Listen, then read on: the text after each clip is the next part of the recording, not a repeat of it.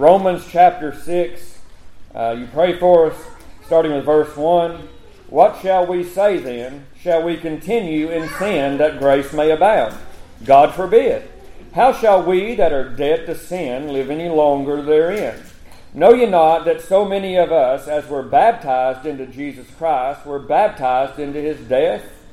Therefore we are buried with him by baptism into death, that like as Christ was raised up from the dead by the glory of the Father, even so we should also walk in the newness of life.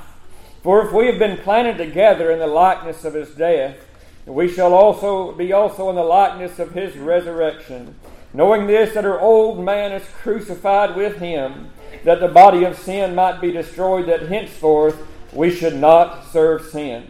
For he that is dead is freed from sin.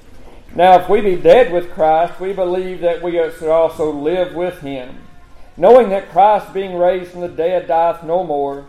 Death hath no dominion over him.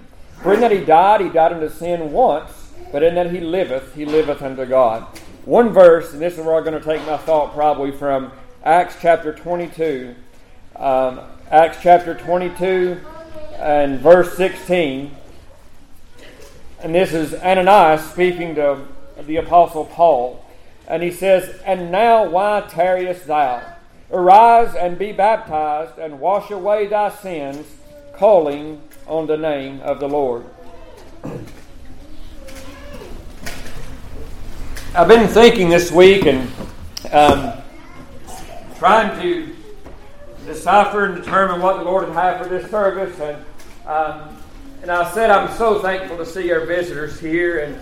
But I've thought about what we're doing as a church today, going down to the water's edge. So I thought about, and I'll be honest, when I was baptized, even I didn't fully understand what was taking place. I mean, I knew the Lord was moving me to join. I knew that baptism was an outward expression of an inward change. I knew all of that, but sometime over the last several years, we as and Baptist is our name, but we as Baptists have probably failed to explain the whys of baptism and why do we do it, and what's the point of any of it, and what does it mean, and surely there's more to it than just some kind of ceremony, and I realize today that it's over the events of the last week or so, there are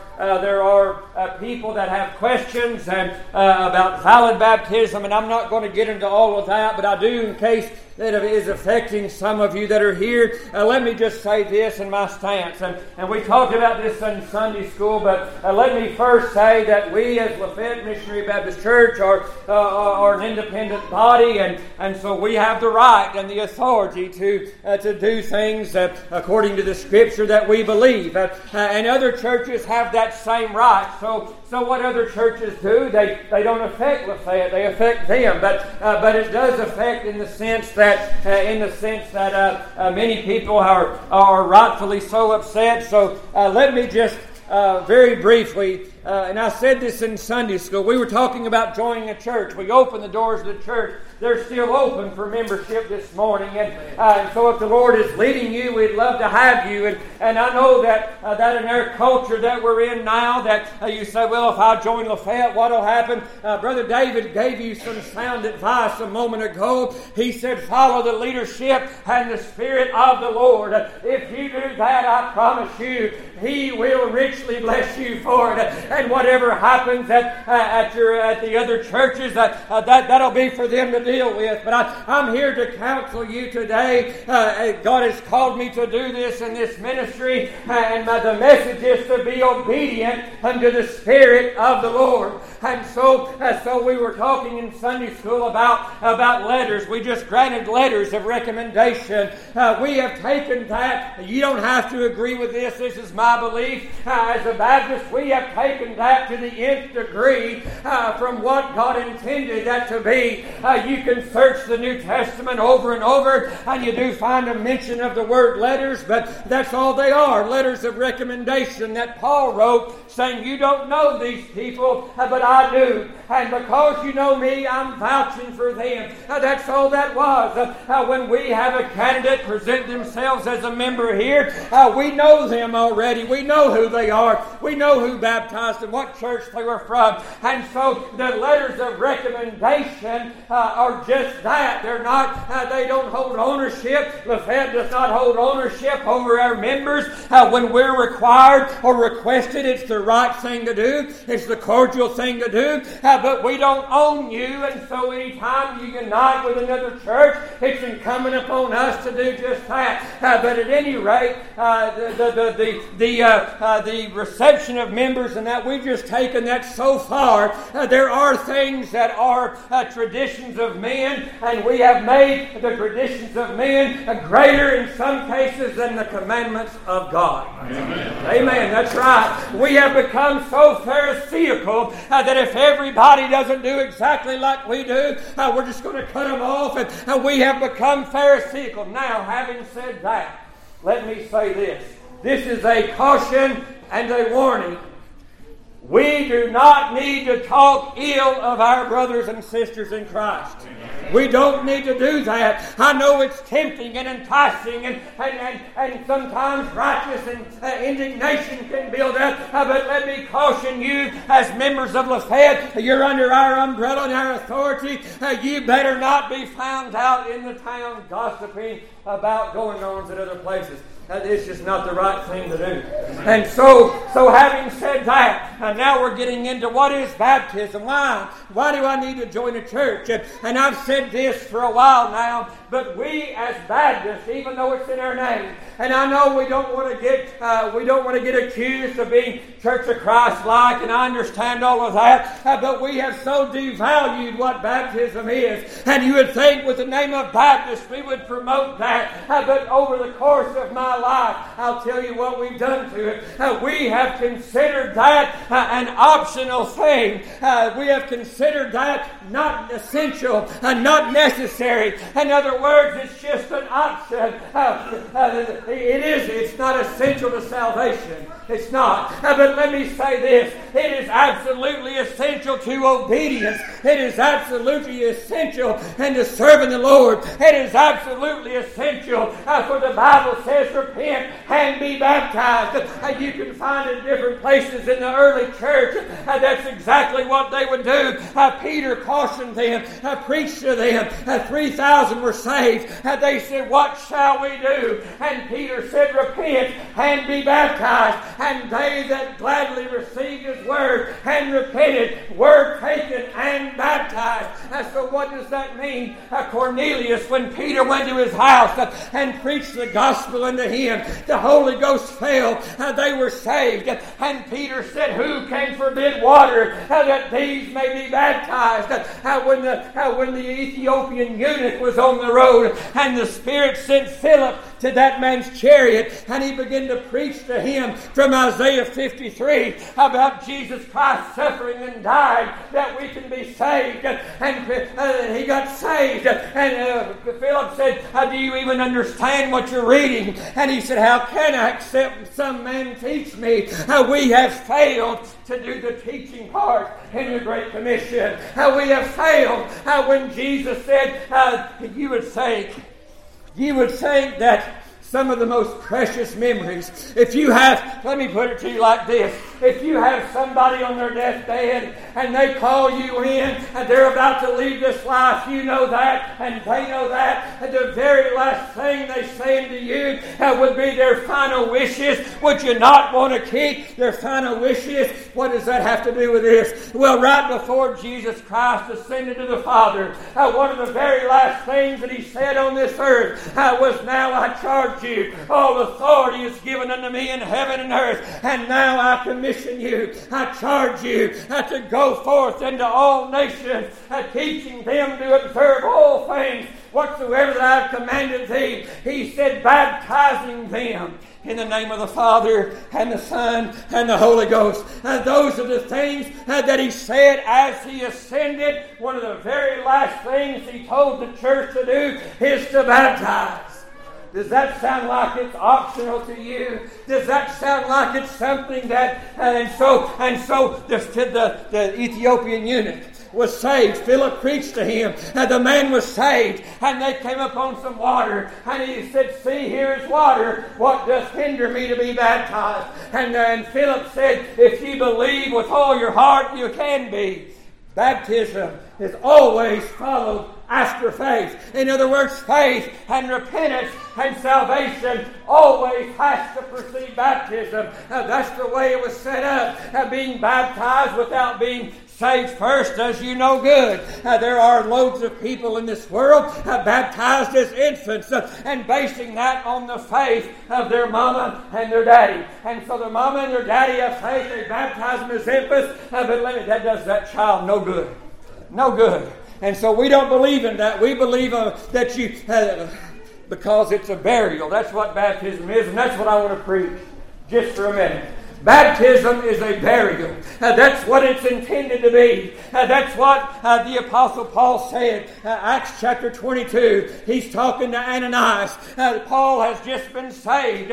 Saul of Tarsus is no more. And the Apostle Paul is now born. And so Saul of Tarsus died. When you're saved, whether you realize this, if it's ever been explained to you, you have died out to self, you've died out to sin, and that's really the hardest part probably about getting saved, is dying out to self and turning everything over to Him. And so, but that's what has to happen. And so we essentially, when we're saved, the old man is now dead, and so a new man is now born. So Saul of Tarsus died on the road to Damascus, and the Apostle Paul was born on the road to Damascus. And he's recounting this story. He's telling his experience of when the Lord saved him. And Ananias comes in. Ananias has had a vision that the Apostle Paul and that Saul of Tarsus has been saved. And God told Ananias to go to this man. Go to this man who he heard so much about and tell him, baptize him, I've chosen him to be a vessel. So Ananias goes into where Paul's at, and Paul has scales on his eyes, he can't see. And they get that squared away, he tells his experience, and what does Ananias say to him? He said, Paul, why tarriest thou? Arise and be baptized. In other words, it's essential for Paul to be baptized. Our Lord and Savior Jesus Christ was baptized. He went into the water and was baptized of John the Baptist in Jordan. And the Bible says they came up straightway out of the water. And he said, it becomes us to fulfill all righteousness. At that moment, the Father opened up heaven and a voice began to be heard saying, this is my Son in whom I am well pleased. Believe ye him. At the same time, the Spirit descended. Father, Son, and Spirit all in one place. The Spirit descended in the form of a dove and lighted on him. I'm telling you, there's something special about going into the water. There's something special. It's not just an ordinance. It's not just a sacrament. It's not just an outward expression of an inward change, though it is all of those things. But there's so much more to that. And the Apostle Paul was trying to teach that to the church at Rome. He said, know ye not. In other words, do you not know? Apparently there were some of them that had been baptized that had no idea what that even meant, what that ordinance was. And I'm afraid that's the case in our churches. He said, do you not know that so many of us as was baptized into Jesus Christ was baptized into His life? We weren't baptized into His life. We were baptized into His death. That's what baptism is. That's what it all means. That's what Paul was trying to get them to understand. It's telling this world that the old man has died and is no more going to be with you. The old man is completely dead and completely buried. That's what baptism is. It's a watery grave. It represents that when Jesus Christ died as our representative, that I died in him, that when he died and was buried in the tomb, he carried my sins, and in that essence I died with him. And if I died with him, when he raised from the dead, I also raised with him unto justification. That's what baptism is all about. It's going into a watery grave. That's why we as Baptists don't sprinkle, but we believe it's complete and total immersion. When somebody's dead, you don't just sprinkle dirt on them, you bury them, fully submerged under the dirt. That's what the water represents. Peter said it like this. He said, and he didn't want anybody to misunderstand, but he said the like figure, talking about Noah and the ark. And he said that's a like figure of baptism, because Noah and his family went into that ark. That ark was their coffin. And the waters came from beneath. The waters came down from above. They were completely covered in water. But when the ark, when the water bore that ark up and carried it into a new world, he said that's the like figure about baptism, that it saves us. But then so nobody would misunderstand, he said not putting away the filth of the flesh. Simple baptism without faith will do you no good. Amen. But it's the answer of a good conscience toward God. And so, let me ask you this. Has God not been good to you when he saved you? I don't want to seem like I'm fussing, but when the Bible says, he that believeth and is baptized shall be saved. He that believeth not shall be damned. The believing, the saving, and the damnation hinges on the believing. Not the baptizing, on the believing. That's what he meant. He that believeth not shall be damned. But let me ask you this. If God has saved you, if He's brought you from death to life, if He's been so gracious as to extend His mercy to you, if He's been so gracious as to wrap those big arms of love around you and pull you to Him, as call you out of darkness and into light, if He's been so gracious as to keep you out of hellfire and damnation, if He's been so gracious to you to give you a roof over your head, shoes on your feet, food on your table. I've worked with people in my life that will only do the bare minimum ever required of them because they're lazy, because they don't want to work, and they don't want to do it. I'm afraid that's the place that a lot of people are at in church. It's not essential to salvation, but what you're telling him is, I just want to do the bare minimum. That's not the way it should be. Not the way it should be. Has he not been better to you than that? That when he said, I want you to do this for me, has he not given you enough? What has he not given you that you're not, well, preacher, I can't do what David did. I can't get up there and tell, now, why not? Why not? It's no big thing. I've been married to my wife for 25 years. I have no problem telling a group of people I'm in love with her. I love her. She's my bride. Do you suppose it would be any different as the bride of Christ to get up in front of a bunch of people and just tell them you love your bridegroom, tell them you love the one that saved you? And that's not hard to do. It shouldn't be hard to do. It shouldn't be hard to do at all. Paul does it 3 times in the book of Acts. Tells his experience. And so people just want to do the bare minimum. Has God not been better to you than that? Has he not been better to you than that? That you wouldn't, his last request, to go forth and baptize in the name of the Father. What you're telling the world is that old man is dead and I have died in him. And not only have I died with him, I've died unto self and I've died unto sin. And baptism is a picture of that. When they put you in a little moment of time, we're fixing to have a baptizing and I'm going to put them under the water and they're going to be buried in that watery grave. That signifies that that old man is dead. He no longer exists. That he's been born again, or she's been born again. And when you come up out of the water, That's a perfect picture of a resurrection coming up out of the grave. For just if we believe, that's what Paul wrote, if we believe that we died with him, we shall also raise with him. That's what it's about. Baptism is a burial. Baptism is an ordinance. It is a commandment. It's not optional, no matter how much we've treated it like it is. It is a holy thing. It's a thing that Jesus Christ commands you to do. It's a thing that Ananias said, why do you tarry? Why are you waiting? I'd ask some of you that same question. Why tarriest thou? Arise and be baptized. Some of you, and Sister Jean pointed out that some of the Sunday school kids are confused and they need an answer. I'm not trying to be ugly to you. I'm trying to help you. You realize if you've been saved, and I don't know if you have, and I'd never tell you one way or the other. I don't have that authority. But if God Almighty has showed you a time and a place, and you know something happened, I'm afraid what you're waiting on will never come. He'll never grant you more faith until you exercise what He's already given you.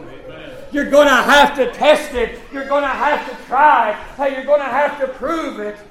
And so try it. Why tarriest thou? Arise and be baptized. Again, I know we're in a culture that people are scared. Now, well, if I join this church, what if I start dating somebody down the road that goes to a church and don't fellowship this? What a mess that'd be. I'm telling you, put all of that out of your mind. But follow the Spirit of the Lord, and He will not lead you wrong. Amen. He will not do it. Why tarriest thou? Arise and be baptized. Listen, I want the best for you. I want you to eat of the good of the land. I want you to enjoy salvation. I want you to know to have blessed assurance. I want you to be sure of your testimony and make your calling and election sure. But once you've squared all of that away, there is one thing you need to do. It's not optional. It is a direct commandment. Repent and be baptized. It's a commandment. It's not really optional, no matter how we portray it. It's not optional. God's been too good to us. He's been too good to you. Think about what He's done for you. He saved you, and you won't do this for Him. You're gonna, if that be the case, and I don't know your heart, but I would just like to warn you that there's going to come a day, every last one of us is going to stand before a holy God. I'm going to have so much to answer for that I'm so ashamed of. But one thing that I can honestly say, I will not have to look at Him in the eyes and have Him say, I commanded you to be baptized and you refused. Why? Why? You're going to give an account for that. It's a direct commandment. I say this, as a church, we need you. And you might not realize it, but as an individual, you need the church. In today's culture, when they're coming after your children, mamas and daddies, you need the church of the living God. In this church, what if nobody ever got baptized? What if all of us just said, we ain't getting baptized? Well, there'd be no church to carry on. Can I tell you this? You are hindering somebody else by not fulfilling the commandment of the Lord. Amen. You absolutely are. Absolutely. Well, people don't agree with it. I've had people get on me, fuss at me for saying things like that, but it's true. If I got up here and refused to preach what the Lord gave me to preach, what would you say to me? Brother Benji, you are hindering somebody from... I'll tell you it's no different. If God has told you to do something and you've not done it, you are hindering not only yourself, but other people. Amen. Can you not see that? I'm not trying to fuss on you. I'm not doing this for my glory that I can baptize you. I don't have to baptize. You can pick anybody in this church to do that if you don't want me to do it. I'm trying to help you. I want you to be free. I want you to be saved. I want you to be found faithful.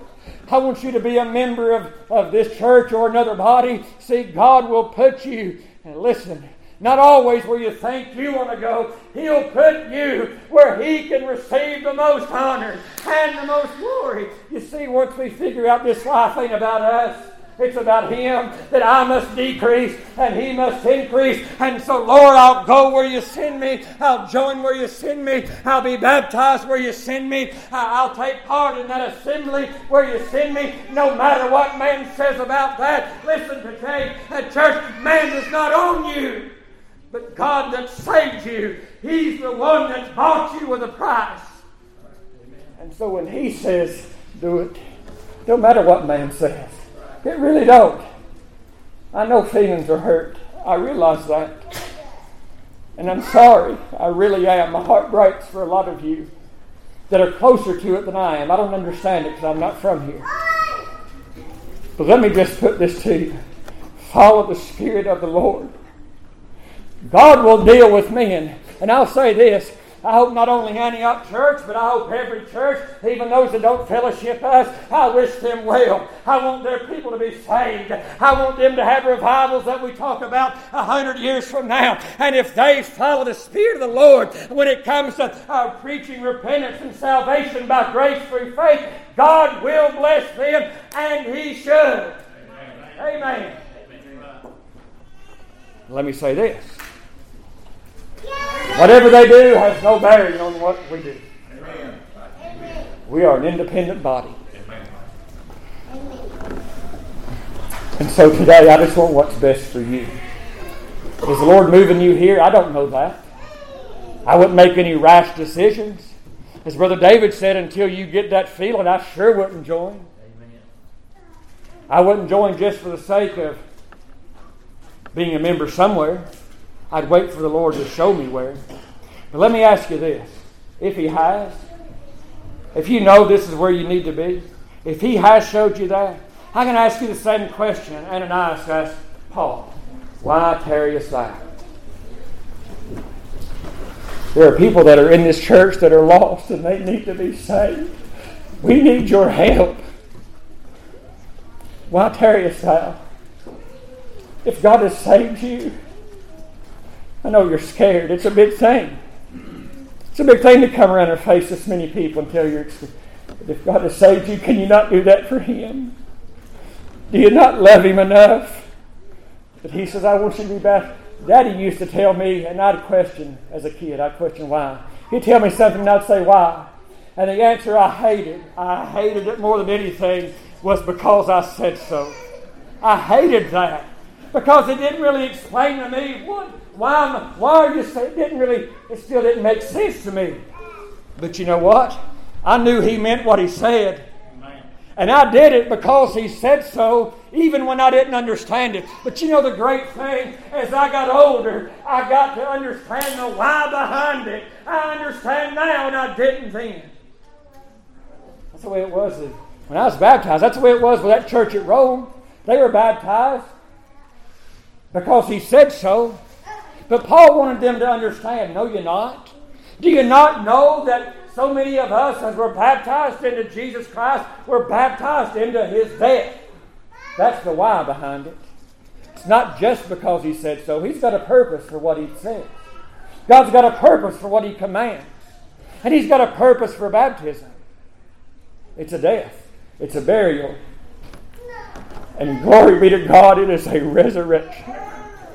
It is a resurrection to a new life.